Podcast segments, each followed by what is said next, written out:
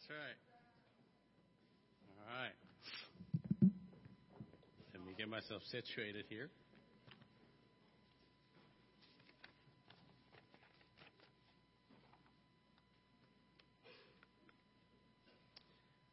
I want to be uh, mindful of your time, so I'm uh, getting my watch out here to make sure that I don't go over. But uh, those of you who know me know that uh, I'm a fanboy of Apostle Paul. I love Apostle Paul.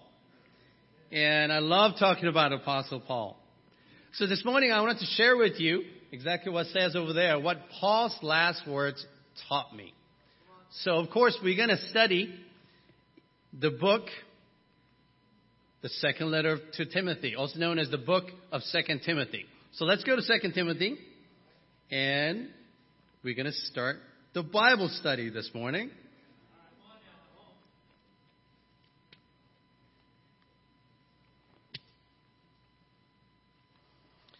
Before we start, let's pray. Heavenly Father, thank you so much for this morning for uh, gathering us together as your family. And uh, as we look into your word, Father, help us to learn what it is to have a heart like yours so that we can love like you. And I really pray that um, through this word, God, we'll be edified and we'll be consecrated so that we can glorify your name with our lives. Father, this church isn't about us. Father, our meetings aren't about us. The lives that we have are not about us, but it is all about you. And we thank you for being the perfect Father that you are. And be with us this morning. We pray in your Son. In Jesus' name, amen. All right. So the second letter to Timothy, Second Timothy, you would say that, you know, it's one of 27 New Testament, you know, one of 27 books in the New Testament. But if you understand the background and the context of it, then it becomes really, really special. So I wanted to share that with you. So when you look at this, this is actually a map of Apostle Paul's missionary journeys. This represents 20 years and 10,000 miles of Apostle Paul's missionary journeys. The first one is the red one. Red one is the first missionary trip that he went. And uh, that's where he was able to plant the churches in Galatia. And then the second one is the uh, the purple one that you can see. He's going a little, quite a bit way farther out. And that's when he actually met a young man named Timothy in the city of Lystra. And then the third one is the green color one. He goes even farther out. And during the third missionary trip, uh, he writes such letters as 1st and 2nd Corinthians and the book of Romans and then he comes home. And then the dotted line is when he was arrested in Jerusalem and he was sent to Rome. It took him about a year to go from Jerusalem all the way to Rome. So this second Timothy was his last letter. So after 20 years and 10,000 miles of his tumultuous missionary journeys, after planting and building many churches, as we know, Corinthian churches, you know, Thessalonian churches, Philippian churches, all the churches, Ephesian churches. And after writing at least 12 other God inspired letters, and after being, being under house arrest for the first time, and he was released a bit, but then this time around he got caught again. Now he is put in, in a dungeon, in a cell. Knowing that very soon that he will be executed by Caesar Nero. So, in a dark cell, all by himself, now he's writing this letter to his son. He'd never married, so this is his spiritual son. He considered him son, Timothy, for the last time he's writing this letter. Not knowing even that this will be carried by a carrier all the way to Ephesus, where Timothy was leading the church, that he'll receive it even. And back then, it was not like, you know, FaceTime. You can just open up and say, hey, Timothy, what's up? You know, it's not like that. So this letter truly was basically, knew, he knew that it was, that would be the last, last thing I'm going to be able to say to my son. And that's what the second Timothy is. So when you understand it, we see the magnitude of it. So this morning I wanted to share with you I mean, there are many things that you can learn, but three things that I learned from 2 Timothy. Interestingly enough, when you read the whole book, I really encourage to read the whole book. I know we get to read a you know chapter here and chapter there and everything, but take a few minutes. I mean, it's only four chapters.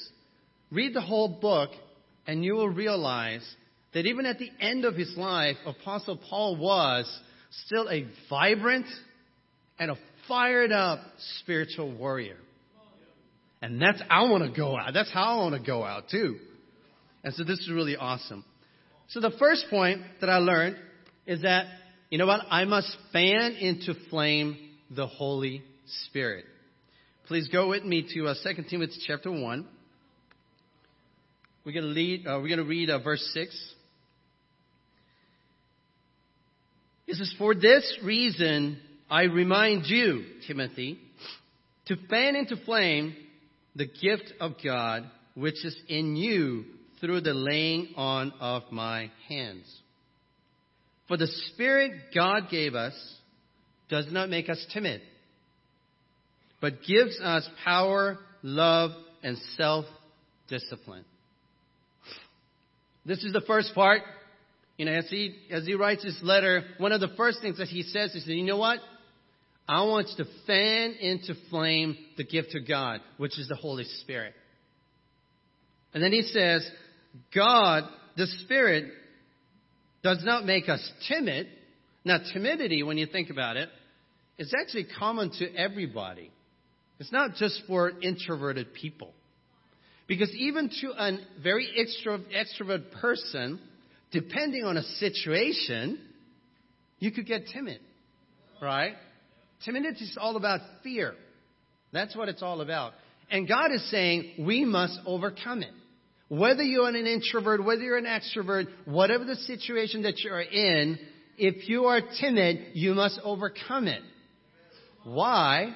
Is because the second part. See, if you're not timid, you'll have power, love, and self-discipline.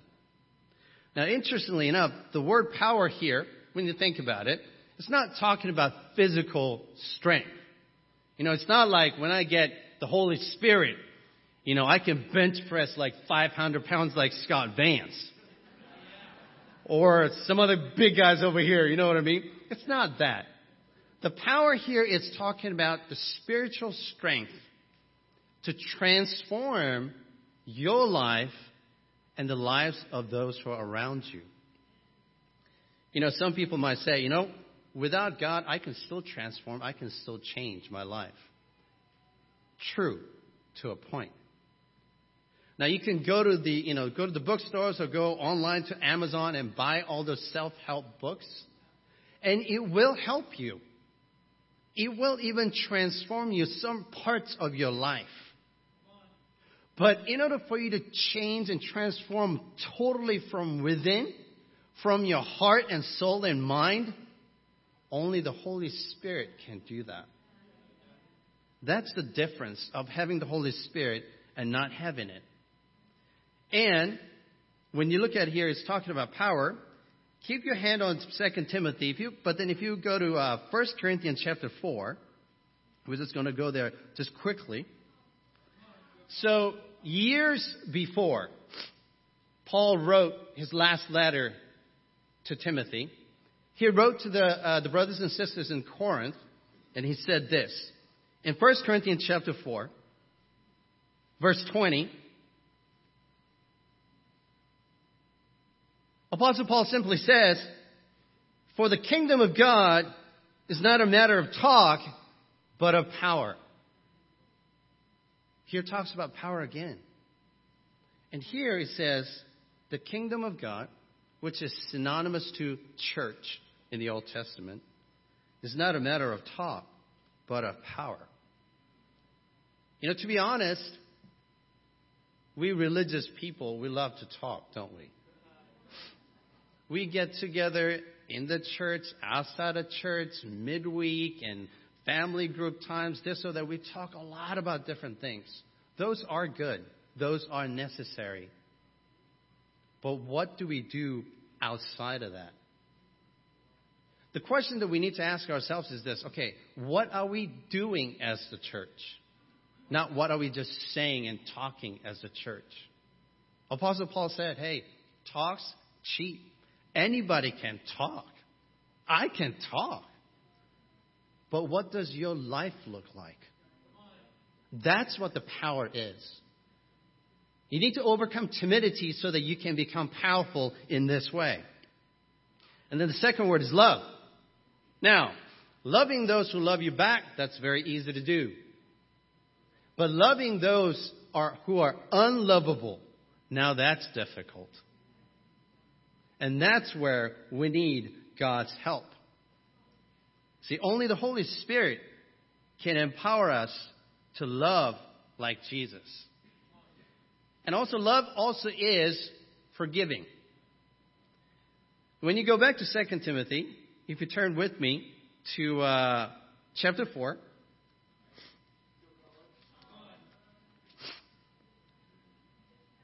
Now, Apostle Paul shows us this forgiving part. That's a really magnificent example in here that some of you might miss. When you go to 2 Timothy chapter 4, he start talking about things that he needs. And then Timothy, go and get me this, and you know, I'll, you know, and then you come over here and you know, say hi to these people. That's what he's doing over here. But in chapter 4, in verse 11, it says, Only Luke is with me. Get Mark and bring him with you because he is helpful to me in my ministry. This Mark was actually the same Mark. His name is actually, he's also known as John Mark. Was actually the same guy who was with Paul and Barnabas during the first missionary journey. So they went to so Apostle Paul, I mean the Holy Spirit set apart Barnabas and Paul to go, on a mission trip. And Barnabas' cousin, which, who is John Mark, took uh, Mark with him, with them, and then they went to Cyprus to preach the gospel. And then after they left Cyprus, they landed on this island, uh, this uh, city, port city called Paphos.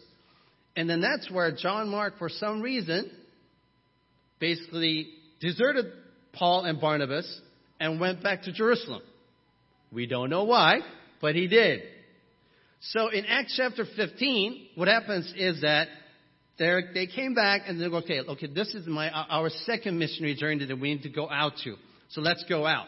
And Barnabas and Paul goes, that's great, let's go. And Barnabas goes, okay, let's take Mark along. And Paul goes, no. And so this dispute became so sharp that Paul and Barnabas basically said, you know what? We're going our own separate ways. And they actually split. And Mark was the reason why they split like that. But now, after many, many years, what is Apostle Paul saying? Bring Mark, uh, get Mark and bring him with you because he is helpful to me in my ministry.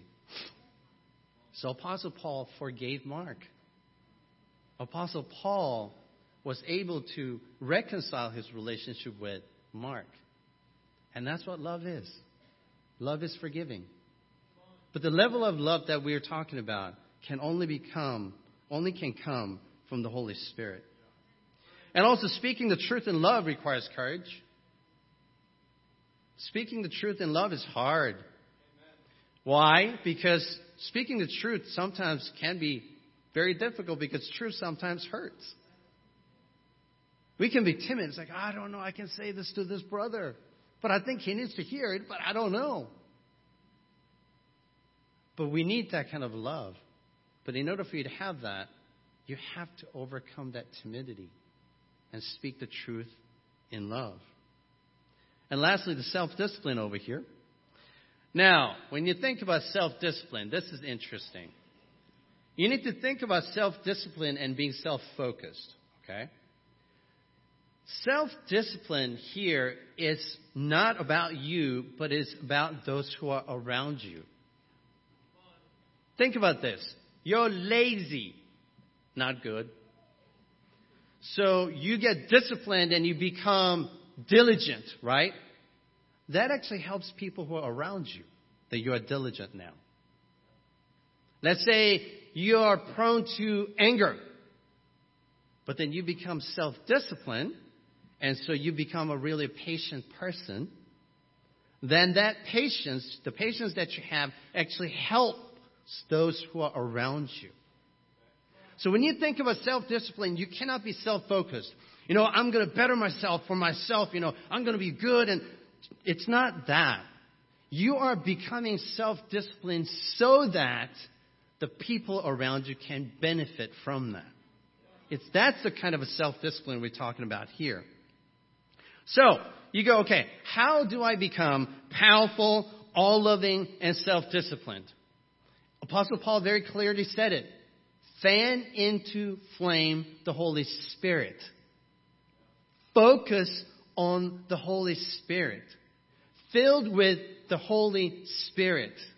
Your focus isn't about, okay, how can I become powerful? What kind of characters do I need to change? How can I become more loving? What do I need to do? How can I become more self disciplined? What kind of a training do I need to go through?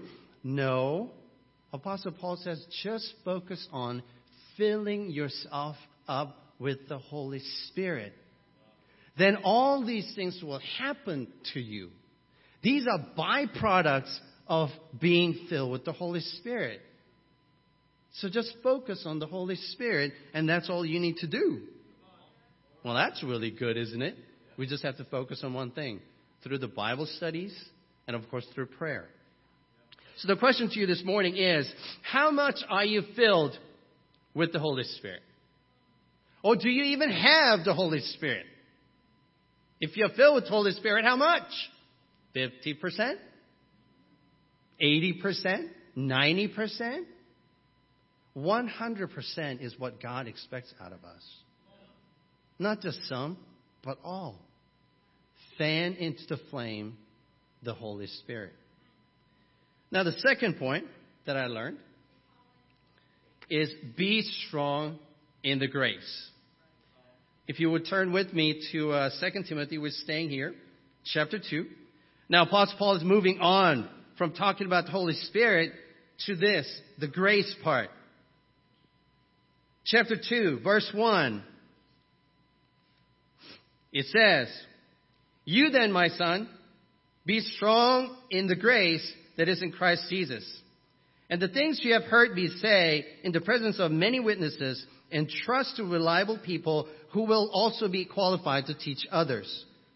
Join with me in suffering like good soldier of Christ Jesus. No one serving as soldier gets entangled in civilian affairs, but rather tries to please his commanding officer.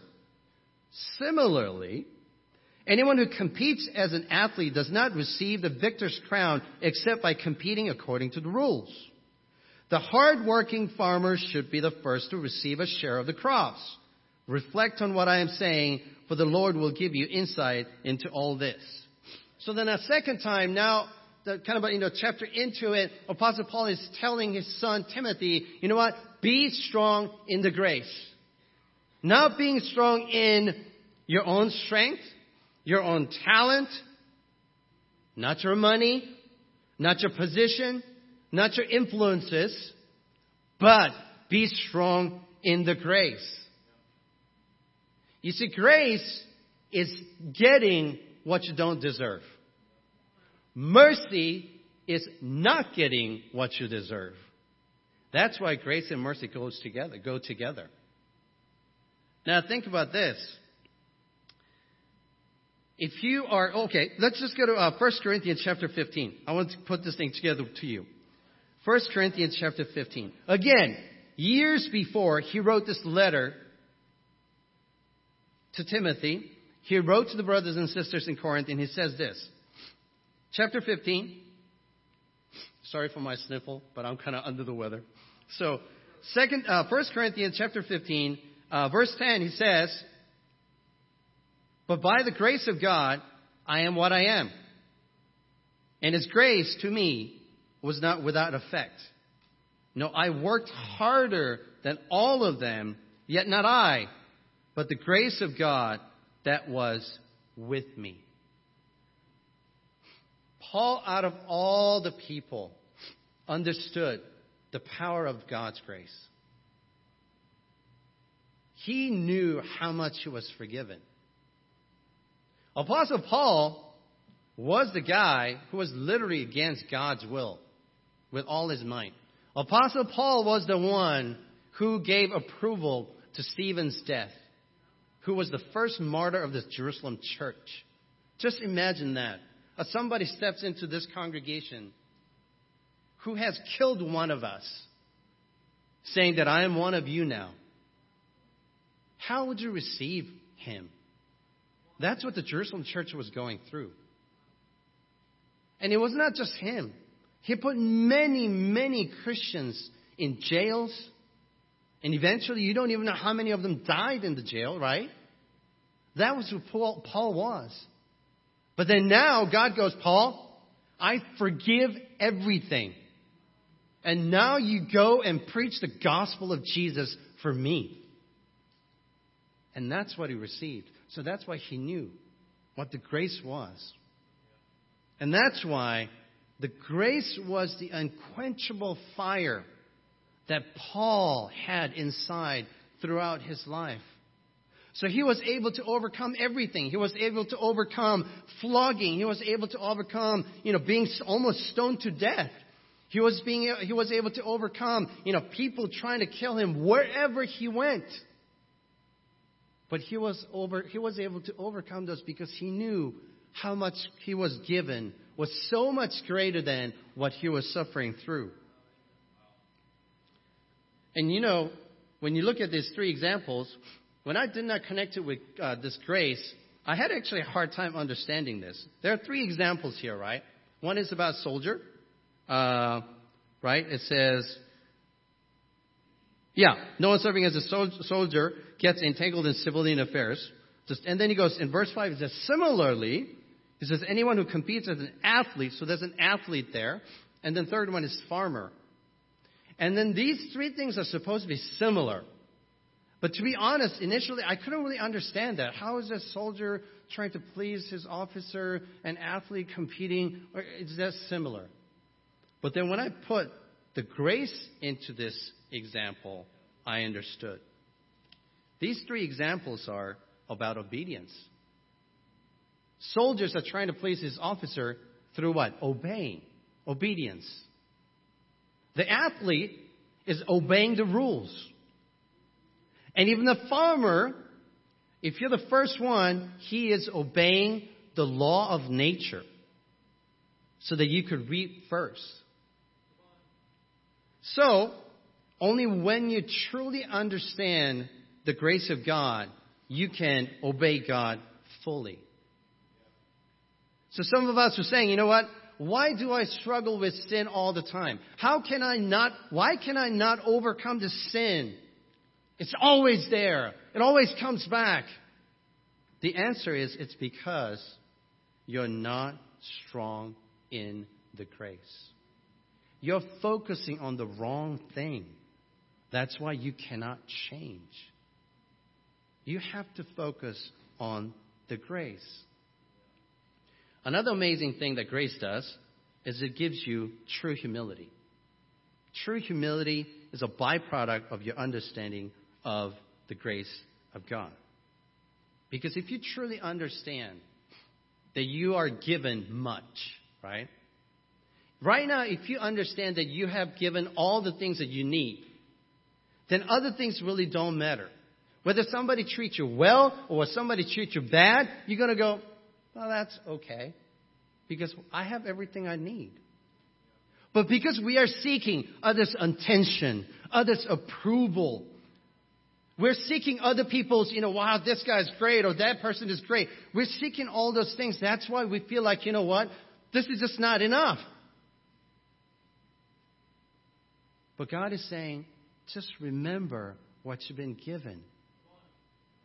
You've, you've given a lot. Look at, look at the brothers and sisters here. We have people in our lives that will tell us the you know, truth and you know, love, that will help us, that will lead us, that will. Those people, I mean, these, these, this brother, this family of brothers and sisters will do anything for one another, and we've shown that in our, through our lives. And that's what we have. We have a relationship with God. That you could go to God anytime, and anywhere. And of course, we have blessings of our families and our friends and all these other things as well. So only being strong in the grace will help you through the darkest times of your Christian life. Focus on what you already have and not what you don't have. You have more than enough. God said, I gave you my son. That's all you need. And if you can actually grasp that concept, then humility just comes because nothing really matters anymore. So, what are the greatest blessings in your life? Can those carry you through challenges and sufferings? Ask yourself that question this morning. And thirdly, lastly, what I learned from Paul's last words is that I must fall in love with the Bible. Now, uh, turn with me to uh, 2 Timothy chapter 3. We're going to read from verse 1.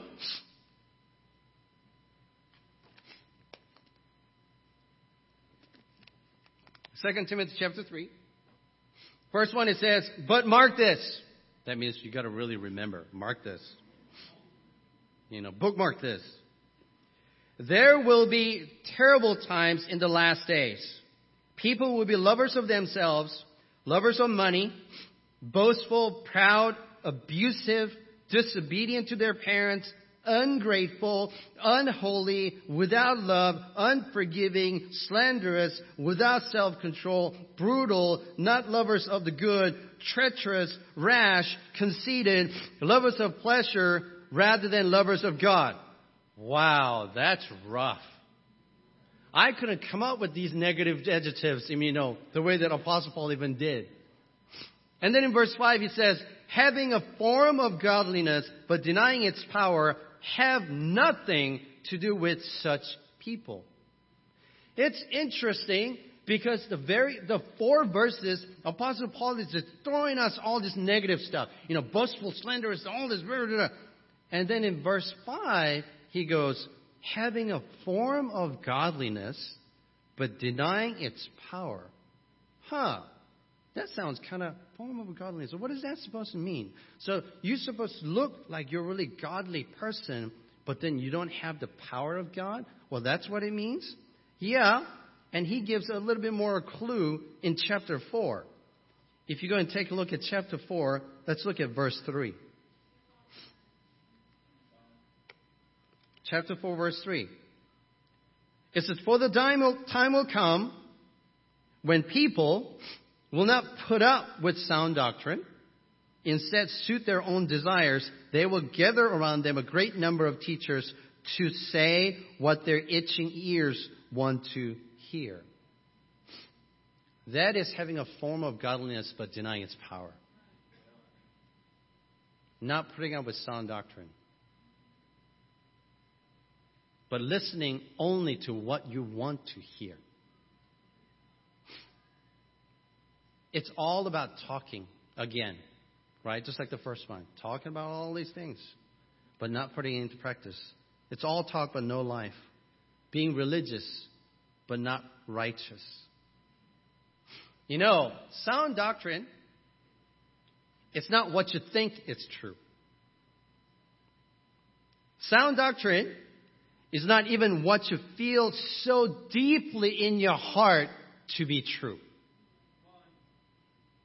Sound doctrine is only found in the Bible. That's the sound doctrine. You know, the heart thing is an interesting thing. Put your hand there, but if you would go to Jeremiah, I'm going to go to Old Testament here. Jeremiah 19, uh, 17.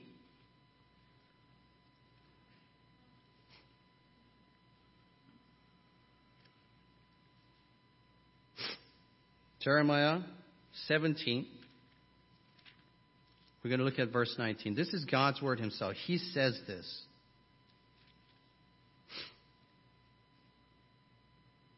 Jeremiah 17, actually verse 9. 17:9. God simply says this. The heart is deceitful above all things and beyond cure? Who can understand it? You see, just because you feel deep down in your heart to be true, that does not make it true. It can be true, but it can also not be true. Conviction solely based on your heart is not the conviction. Your conviction must be based on the Bible. Think about this. One of you think, you know, you know, I, I feel so deep in my heart, this it feels so right, so it must be right. Maybe ten of you say the same thing, hundred of you say the same thing, million of you say the same thing. If the entire world says the same thing, oh, you know, this whole world is saying this, uh, this feels just so right, so it must be right. But unless it's in the Bible, it's not right. Even if the entire world thinks it's right, in their hearts, it's not right if it's not in the Bible. So then, how can we have sound doctrine? Apostle Paul teaches in his last book. Back in chapter 4, let's go back to 2 Timothy chapter 4.